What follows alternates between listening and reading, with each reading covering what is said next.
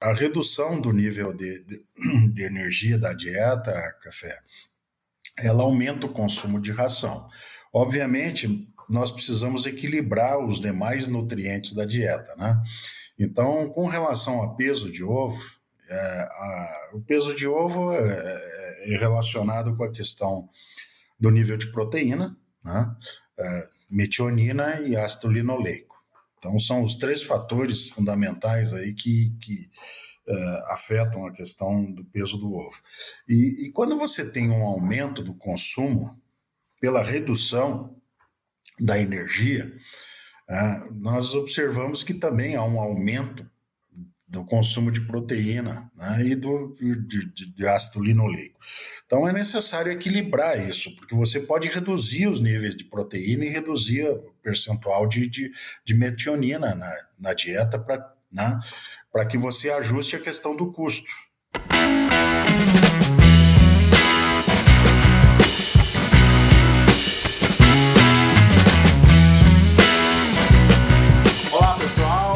Estamos aqui de volta com mais um episódio do nosso podcast O Aviário e hoje nós temos aqui o prazer e a honra de receber nosso colega, professor na Universidade Estadual de Santa Catarina, na UDESC, em Lages, o professor Clóvis Eliseu Gever.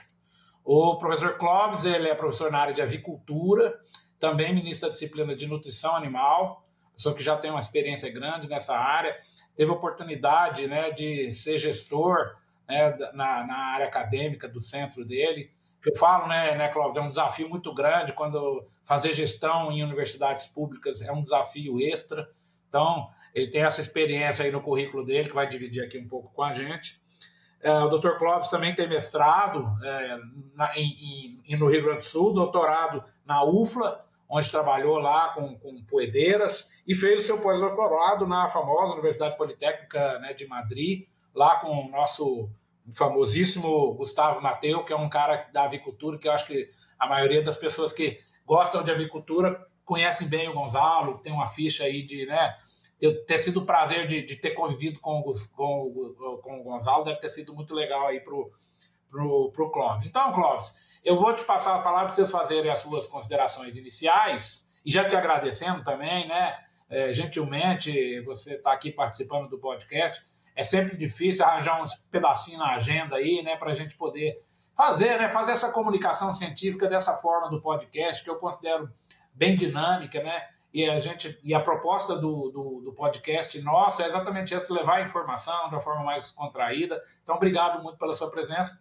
Eu deixo você fazer suas considerações iniciais. Muito obrigado. Eu agradeço o convite de participar da, desse desse bate-papo, né? Então é sempre interessante a gente tratar com profissionais da área, né? discutindo assuntos pertinentes na área de avicultura e nutrição. Então, eu sou professor aqui do, do da UDESC de Lages, do CAV, há 19 anos, né? então sempre nessa, nessa linha de pesquisa de avicultura e nutrição. Gente, sou professor dos cursos de graduação em agronomia e medicina veterinária e do mestrado e doutorado em ciência animal. Então, enfim, fico à vontade aí para ser inquirido pelo café. Então vamos lá. É, eu acho que assim, aproveitar a sua experiência, é, Clóvis, na. Eu sei que você trabalhou muito, inclusive trabalhou lá, com, com né, no seu pós-doutorado né, em Madrid pensando um pouco né, nesse desafio da nutrição de poedeiras. Né? Nossa poedeira hoje é extremamente produtiva, né? nós temos que, enfim, propiciar em termos nutricionais aí um caminhão de nutrientes. A gente sabe que ela tem um certo né, dificuldade em comer ração pelo melhoramento genético, trouxe isso no bojo do melhoramento. Ela é uma ave que come pouco e nesse pouco a gente tem que providenciar todos os nutrientes para fazer face à exigência da produtividade, que é fantástica. Essa ave hoje né, chega a botar aí 500 ovos aí, se a gente prolongar o ciclo de produção dela para além de 100 semanas. Né?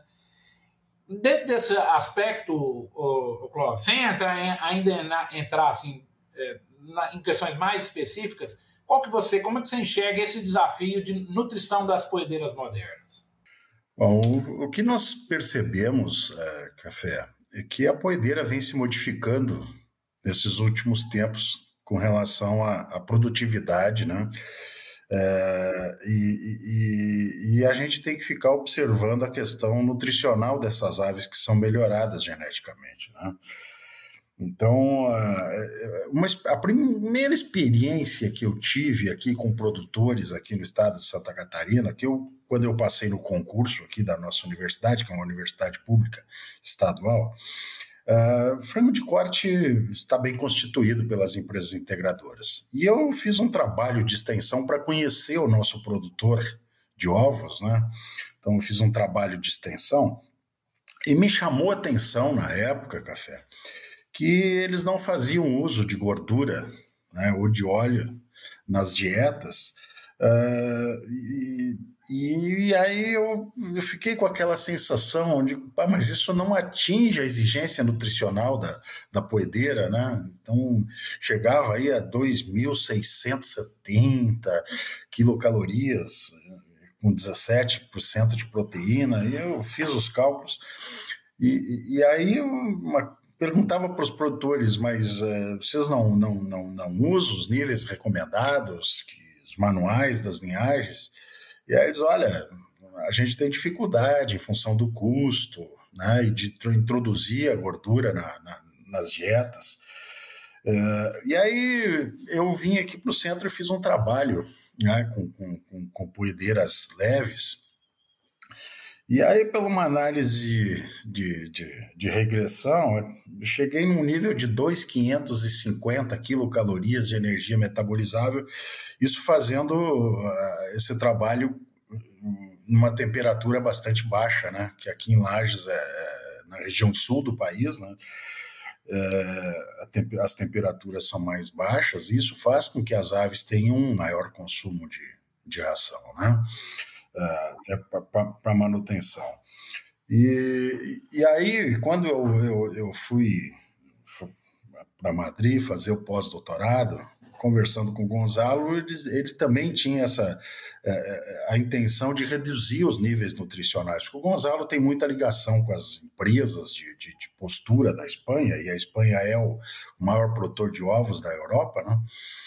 E então a gente fez alguns trabalhos lá, também tentando reduzir de, de 2.750 quilocalorias de energia metabolizável para 2.650 quilocalorias. Então, isso é uma, uma, recomendação que a FEDNA, que é a tabela espanhola, tinha, de 2.750. E assim, na realidade, o que, que influencia? Influencia que a redução da energia ela aumenta o consumo, né?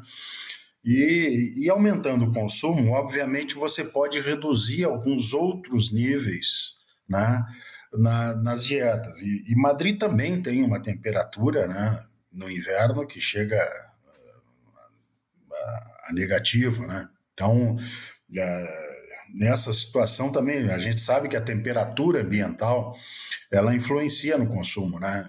E aqui no Brasil, por exemplo, de São Paulo, a gente estava falando há pouco do, do, do, colega Douglas, né? Um dia conversando com ele, e ele me disse que as aves lá em São Paulo, na região que ele, que ele, que ele atua, elas têm problema de subconsumo. E eu ainda falei para ele brincando, digo, aqui a gente tem problema de superconsumo em função da temperatura ambiental, né, que influencia diretamente o consumo. Mas enfim, essa essa essa situação de a gente reduzir os níveis nutricionais, né? É, eu muitas vezes a gente é questionado, tá? Mas e aí por que que servem as tabelas de exigência nutricional se é possível reduzir? Você está indicando a redução dos níveis nutricionais? Então, assim, é, uma, é na realidade isso é uma ferramenta, né? Que os nutricionistas podem utilizar quando o custo dos insumos for elevado, né? Então, muitas vezes a, o óleo vegetal está com uma, um custo elevado, né? E, e, e, aí a gente, em tese, teria que essa proposição de reduzir os, os níveis das dietas. Né? Então, uh, e se tratando de poedeira, uh, eu, uma situação singular também que, que, que A gente trabalhou lá reduzindo 100 quilocalorias de energia na, nas dietas, isso na Espanha, né? E eu vim fazer o mesmo trabalho aqui, mas uh, eu não tive muito sucesso aqui, café.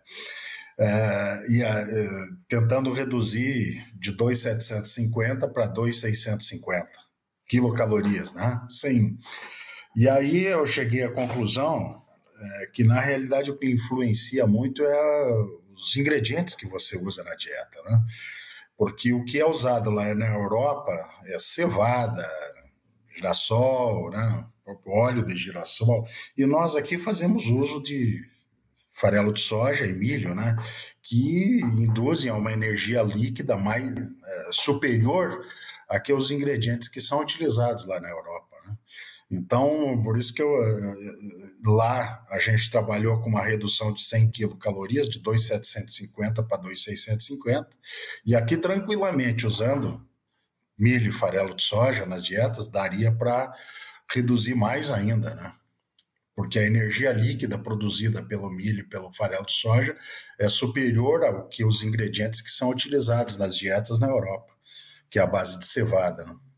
É, com certeza, né? Eu acho que essa, eu acho que essa encruzilhada, eu acho que vários nutricionistas no campo, às vezes eles, eles são né, submetidos, né? Às vezes você reduz os níveis nutricionais, mas você reduz também o custo da ração. E se você fizer isso de uma forma, né, que você não perca tanta performance, de repente, embora a galinha não esteja produzindo o máximo, economicamente ela está dando uma resposta muito positiva, né? Então, você tem toda a razão. Eu acho que essas, esses conceitos nutricionais né, têm que ser aplicados localmente de acordo com a sua realidade. Você acabou de dizer, né? É, a questão da temperatura é fundamental. Aqui no Goiás, exatamente o contrário do que você, de que você, é, que você é, vive aí, né? Então, aqui realmente eu, eu reduzi nível de energia, eu muitas vezes vou ter perder performance de forma até às vezes é economicamente não interessante, né? Mas é isso, eu acho que o, a função do nutricionista é equilibrar, né? Tudo isso que você falou.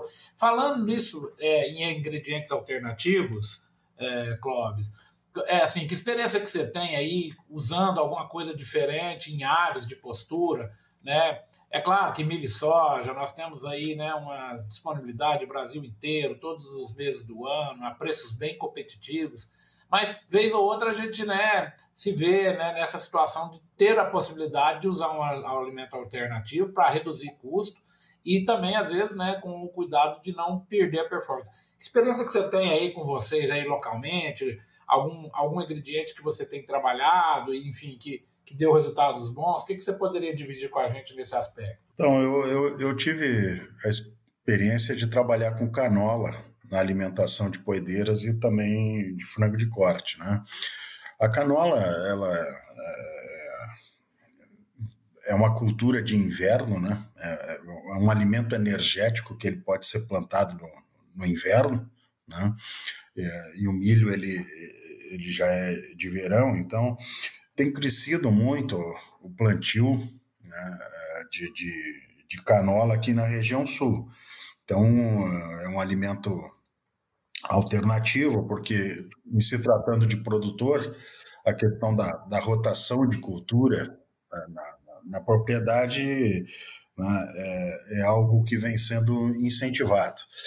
Então, nós trabalhamos aí com, com o uso de, de, de canola para alimentação de frango de corte, né, utilizando também enzimas, para poedeira, e, e também para codornas. Né? Então, sim, há um limite de substituição. Né? Então, o, e, e, a canola ela vem também sendo trabalhada com relação a, aos fatores antinutricionais que ela tem. Né? Então, a questão do melhoramento genético da canola vem fazendo com que o ácido erústico seja minimizado. Né? Então, hoje daria para trabalhar aí com cerca de 15% de substituição né, da canola, né, sem problema na, na produção de, de ovos e também na produtividade de frango.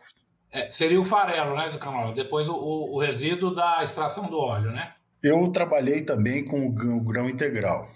Ah, né? integral. É, é, é, uma situação que eu também trabalhava bastante aqui com granulometria de ingredientes, né?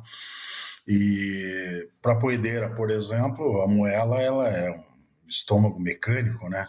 E então eu, eu fiz alguns trabalhos aqui com granulometria de milho, né? diferentes granulometrias de milho. Então a ave adaptada, né? A uma granulometria maior, ela consegue fazer o, a digestão do, do milho. Né? E eu trabalhei com, com, com, com canola em grão integral, né? e para frango de corte, e para poedeira com, com, com, com, farelo. Né? E, porque assim, a canola ela tem uma granulometria, é, ela, ela quatro vezes menor que o tamanho do, do milho, né? Então é possível que o, a ave ela ingira uh, diretamente o, o, o, grão da canola, né? E a canola ela tem uma dificuldade de fazer a maceração dela nos moinhos. Né? Então ela, ela empasta com muita facilidade. Então eu, eu fiz alguns testes aí com relação a, a, ao uso de, de, de canola em, inteira, em grão, né, integral, e também moída, né, avaliando o valor da digestibilidade de, dos, dela moída e ela integral, né, com o uso de, de, de enzimas para verificar se melhorava a absorção né, e a digestibilidade do, do, do, da canola integral ou moída. Uh, e, sim, é, ela, obviamente, é, as enzimas, elas melhoram o aproveitamento, né? E ela moída também tem um melhor aproveitamento do que integral. É interessante, né? Aliás, essa, essa questão das enzimas né, veio para ficar. Eu acho que é, as empresas e, né, estão desenvolvendo enzimas cada vez mais eficientes, né, com custos às vezes bastante acessíveis, né? É uma tecnologia aí que o nutricionista tem que estar tá aí com, né, é, com o radar ligado, porque muitas vezes, como você falou, a utilização dessas enzimas viabiliza né, a, a utilização dessas matérias-primas alternativas. Né? Sempre, é sempre bem bom né, entender como elas funcionam nos seus respectivos substratos e usar elas né, nessa questão dos alimentos alternativos. O, o Clóvis, em relação a voltando um pouco ao nível de energia, quando vocês abaixaram a energia lá, tinha algum, algum vamos dizer, impacto em, em qualidade de ovo? Obviamente que a, a, performance em termos de quantidade vocês conseguiram medir, mas em, em relação à qualidade, você chamaria atenção para algum aspecto é, reduzindo a energia em questão de qualidade do ovo? Não observamos nenhuma diferença com relação à qualidade de ovo. Então, a, a redução do nível de, de, de, energia da dieta, café, ela aumenta o consumo de ração. Obviamente, nós precisamos equilibrar os demais nutrientes da dieta, né? Então, com relação a peso de ovo, é, a, o peso de ovo é, é, é, relacionado com a questão do nível de proteína, né? É, metionina e ácido linoleico. Então, são os três fatores fundamentais aí que, que uh, afetam a questão do peso do ovo. E, e quando você tem um aumento do consumo pela redução da energia, uh, nós observamos que também há um aumento do consumo de proteína né, e do, de, de, ácido linoleico. Então é necessário equilibrar isso, porque você pode reduzir os níveis de proteína e reduzir percentual de, de, de metionina na, na dieta para né, que você ajuste a questão do custo. Né, porque se aumenta o consumo pela redução da energia, você tem que equilibrar os demais ingredientes na dieta. Né? E isso propicia com que a dieta fique mais econômica. Então, mas objetivamente, em se tratando do, da questão de qualidade de ovo, tanto percentual de gema, albúmen, nada foi verificado. Que ótimo. Clóvis, vou pegar a sua experiência um pouquinho aqui em codorna, né? As nossas codorninhas aí, né? Em alguns lugares, né? É um mercado bem, bem interessante, né? Algumas empresas conseguem colocar volumes relativamente grandes aí nos respectivos mercados. É, eu sei que você andou fazendo alguma coisa com codorna. O que, é que você poderia contar para a gente em relação à nutrição de codorna, esse mercado aí localmente? Qual a experiência que vocês têm com. Com... E, e fazer pesquisa em codorna é bom, né? Porque é barata, ela come pouco, né? produz muito. Então, às vezes, a gente né, é, faz na codorna. Né? E, claro, o mais importante é gerar os dados né, para as cadeias produtivas. Né? O que, que você andou fazendo aí em relação à codorna? Conta para gente. O meu primeiro contato com codorna foi quando eu fiz minha tese de doutorado na, na, na, na UFLA. Né? Então,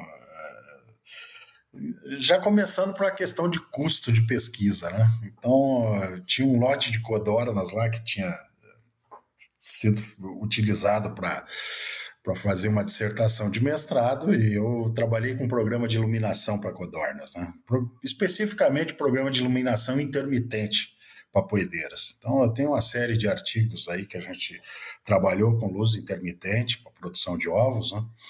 E, e aí é uma ferramenta interessante para reduzir o custo de produção, né?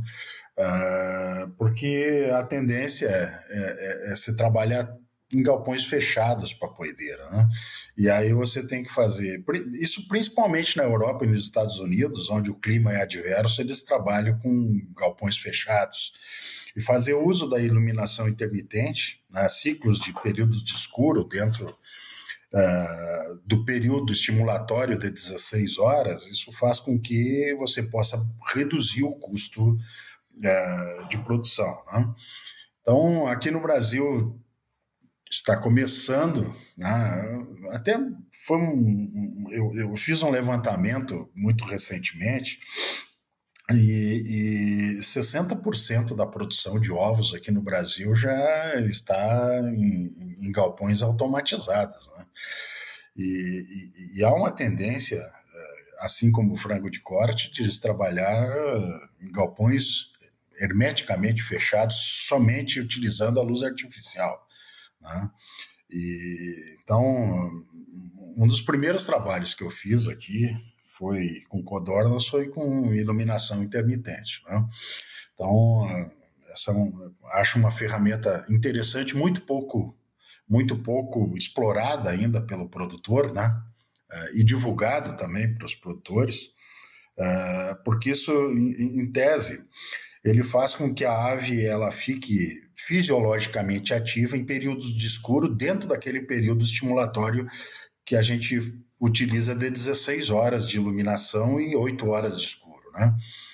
Então, uh, e, e, com relação a codornas, eu vejo, principalmente com, com pesquisa, acho um, um, caminho bastante interessante, porque pesquisa tem custo, né, café?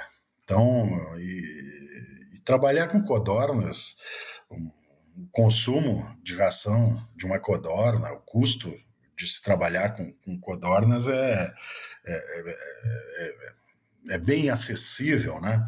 Então é fácil também de fazer escoamento do produto.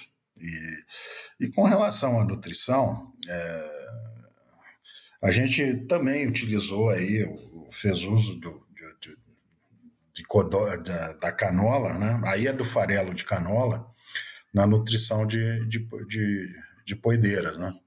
É, da, da, da codorna. Então, é, sim, há uma viabilidade, eu, eu ainda preciso de, deglutir melhor os resultados que eu, que eu tive do, do, do desse experimento, né? Então, uh, saiu há pouco tempo a, a tese do, do menino que trabalhou conosco aqui. Eu preciso de, deglutir melhor esses, esses resultados antes de fazer a divulgação. Tá certo. Às vezes a gente tem que tentar mesmo entender os dados, né, né Clóvis? Clóvis, eu queria mudar um pouco o rumo da nossa conversa aqui, aproveitando né, essa sua experiência, que eu acho muito interessante, é, sobre gestão. Né? Você foi diretor do seu centro aí durante oito anos, é, as universidades brasileiras, aí estou falando mais das públicas, né, tem passado por algumas dificuldades de financiamento, que o país, de uma maneira geral, enfrenta o mesmo problema, né? E manter a qualidade dos cursos, eu acho que principalmente eu também pertenço ao sistema público de ensino, né? É, e para nós, esse desafio de manter a qualidade, é, é claro, ela, ele é absolutamente prioritário. Né? Não dá para a gente, é, no sistema público, abrir mão de qualidade de formação né, de veterinários, agrônomos, zootecnistas, os nossos pós-graduandos, nossos alunos de mestrado, doutorado. E como você tem essa experiência, né, a nível aí de Lages, que é uma grande universidade, muito bem reverenciada aí no país todo, queria que você contasse aí como é que você enxerga esses gargalos aí, né, é, dentro da universidade, né, para né, a questão de melhorar cada vez a qualidade do ensino. Vou dar um exemplo bem rápido, Clóvis. Outro dia me deram essa estatística, eu nem quero saber se ela está certa ou errada, mas diz que já tem mais de 400 cursos veterinários no país muitos deles com qualidade assim que deixa muito a desejar. Quer dizer, é assim, isso para o país não tem valor. Eu, eu só vou conseguir, né? É claro, a gente precisa de mão de obra bem formada, precisamos de profissionais. Aí eu estou falando de qualquer profissão. Não adianta eu botar a mão, a dar na mão de um, de um, de um profissional um, um, diploma. Eu preciso de formar ele com um mínimo de qualidade para né, a gente conseguir fazer com que essa qualidade de formação mude o nosso país. Né? Como é que você enxerga isso? Você né, faz gestão, você falou curso de veterinária, de agronomia, mais dois programas de pós-graduação. Como é que é a sua experiência? Que, qual que é a sua visão hoje né, dessa questão do ensino superior, tanto na graduação como na pós-graduação, aí pensando nos, né, nos cursos né, de ciências agrárias, é, quais são esses desafios? É uma, uma situação interessante e preocupante. Tá?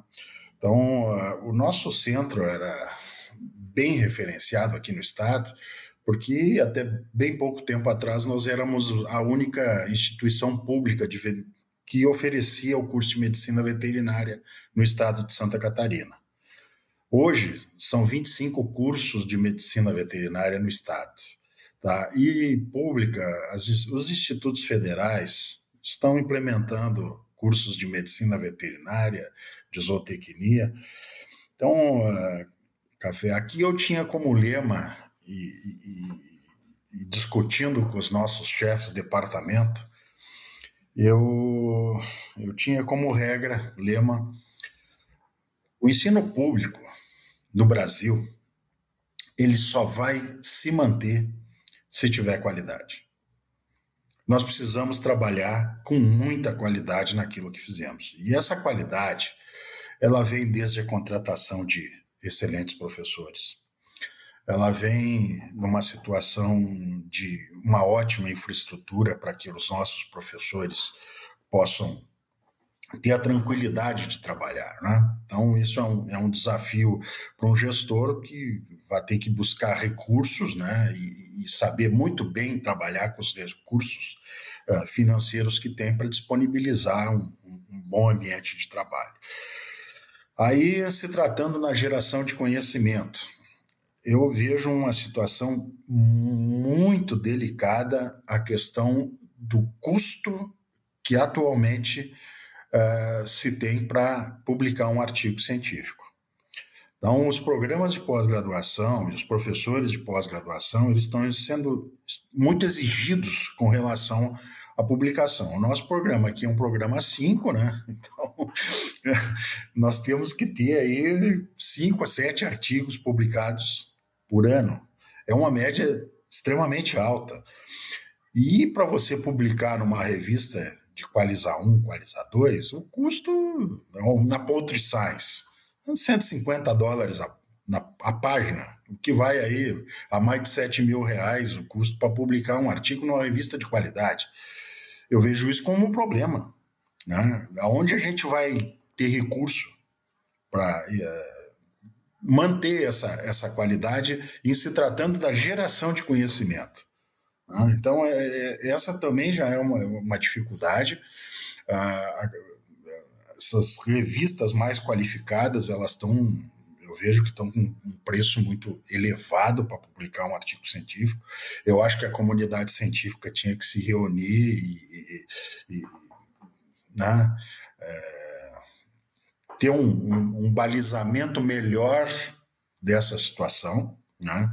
É, porque é, é, difícil você ter um programa de pós-graduação com 14, 15 professores, todos eles precisando publicar. Da onde vai sair o recurso né? Então é, é, fica difícil isso. Né? Então a dificuldade é, né, é, é, muito grande. E nós saímos aí, Café, de uma situação de pandemia onde a questão do conhecimento científico começou a ser bastante questionado.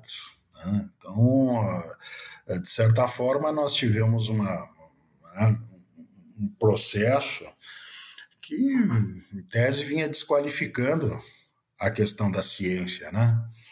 Então, eu acho que nós temos que, que, que partir por uma, uma retomada desse caminho da valorização da ciência, da valorização do, do conhecimento científico. E, e, e, eu acho que o meio acadêmico também, Café, é, se afastou um pouco da, da, da ponta, né, do, do, do, daquele que, que se beneficia com o conhecimento que nós temos que gerar. Então, eu acho que assim a parceria com empresas privadas para que a gente possa realmente fazer um trabalho que seja aplicado, né, que gere resultados uh, para as empresas, né, para os produtores, uh, especificamente se tratando da nossa área. Né? Então, essa questão de parcerias é um caminho sem volta, né? E a gente tem que explorar muito esse, esse caminho, né? E, e, essa quantificação dos cursos, ela também leva a uma situação da, da desqualificação do próprio uh, matéria-prima, que é o estudante que nós temos entrando nas universidades. Tá? Então, nós tínhamos isso, não, não, não é um, uma questão de, de desqualificar o estudante, mas nós tínhamos um estudante mais preparado né, na, na escola pública. Tá? Nós tínhamos aqui uma seleção de vestibular que dava 40 candidatos por vaga no curso de medicina veterinária. Né? Hoje, sete, dez candidatos por vaga. Nessa situação do aumento dos cursos. Né? Então, é, é uma situação que, que as pessoas preferem não sair de perto da sua casa, preferem pagar uma universidade particular do que né, se deslocar para uma cidade distante da onde ele se situa e mesmo para tentar buscar a qualidade tá, do, do, do, em se tratando de conhecimento. Então, especificamente, a universidade pública, o caminho que eu vejo, tem que trabalhar com qualidade, né? tem que buscar qualidade, tem que buscar excelência naquilo que faz. É, eu, eu, sempre comento isso, sabe, Clóvis? Eu concordo plenamente com o que você está falando, né? O sistema público, nesse universo de tantas universidades, e aí a gente sabe que particular tem umas de excelente qualidade, mas infelizmente tem outras de péssima qualidade acho que o sistema público tem que ser a referência, né? E quando o sistema público não tem a qualidade, você pode ter certeza, todo outro sistema particular também vai abaixar a qualidade. Então, acho que você tem razão. A nossa área tem alguma facilidade de fazer essas parcerias, outras áreas menos, mas eu acho que eu acho que de uma maneira geral a gente tem que cuidar muito desse sistema público, que é ele que vai balizar a qualidade do mercado, né? Então eu concordo plenamente com, com o que você está dizendo. Bom, caminhando aqui para o fim, então, a gente termina aqui, Clóvis, sempre o nosso podcast com três perguntas. É uma tradição aqui do nosso podcast, né? E a primeira pergunta é a seguinte: qual é o seu livro favorito relacionado à avicultura ou à nutrição animal? Você tem algum livro aí que seja, vamos dizer, uma referência? É claro que eu sei que livro hoje em dia é, não é mais uma, um material como, tinha, como, como, né, como no passado tinha importância, né? Os grandes livros texto do passado. Hoje a gente trabalha com uma miscelânea de várias a informação buscada vindo né, de várias fontes. Mas você teria algum livro aí que, enfim, que você gostaria de destacar? a referência é Commercial Poultry Nutrition, do Lisson e Summers. é o clássico, é a referência, né? Grande Lisson e grande Summers, né? Os canadenses lá realmente é uma referência ótima para nutrição, né? Nutrição de aves realmente a referência. A outra pergunta seria: Agora esquece a agricultura, né? É qual o seu livro favorito? Um livro que te marcou, do passado ou do presente, enfim, uh, uma dica, vamos dizer aí, de um livro aí que você que marcou aí a sua trajetória, que, que você gostaria de destacar.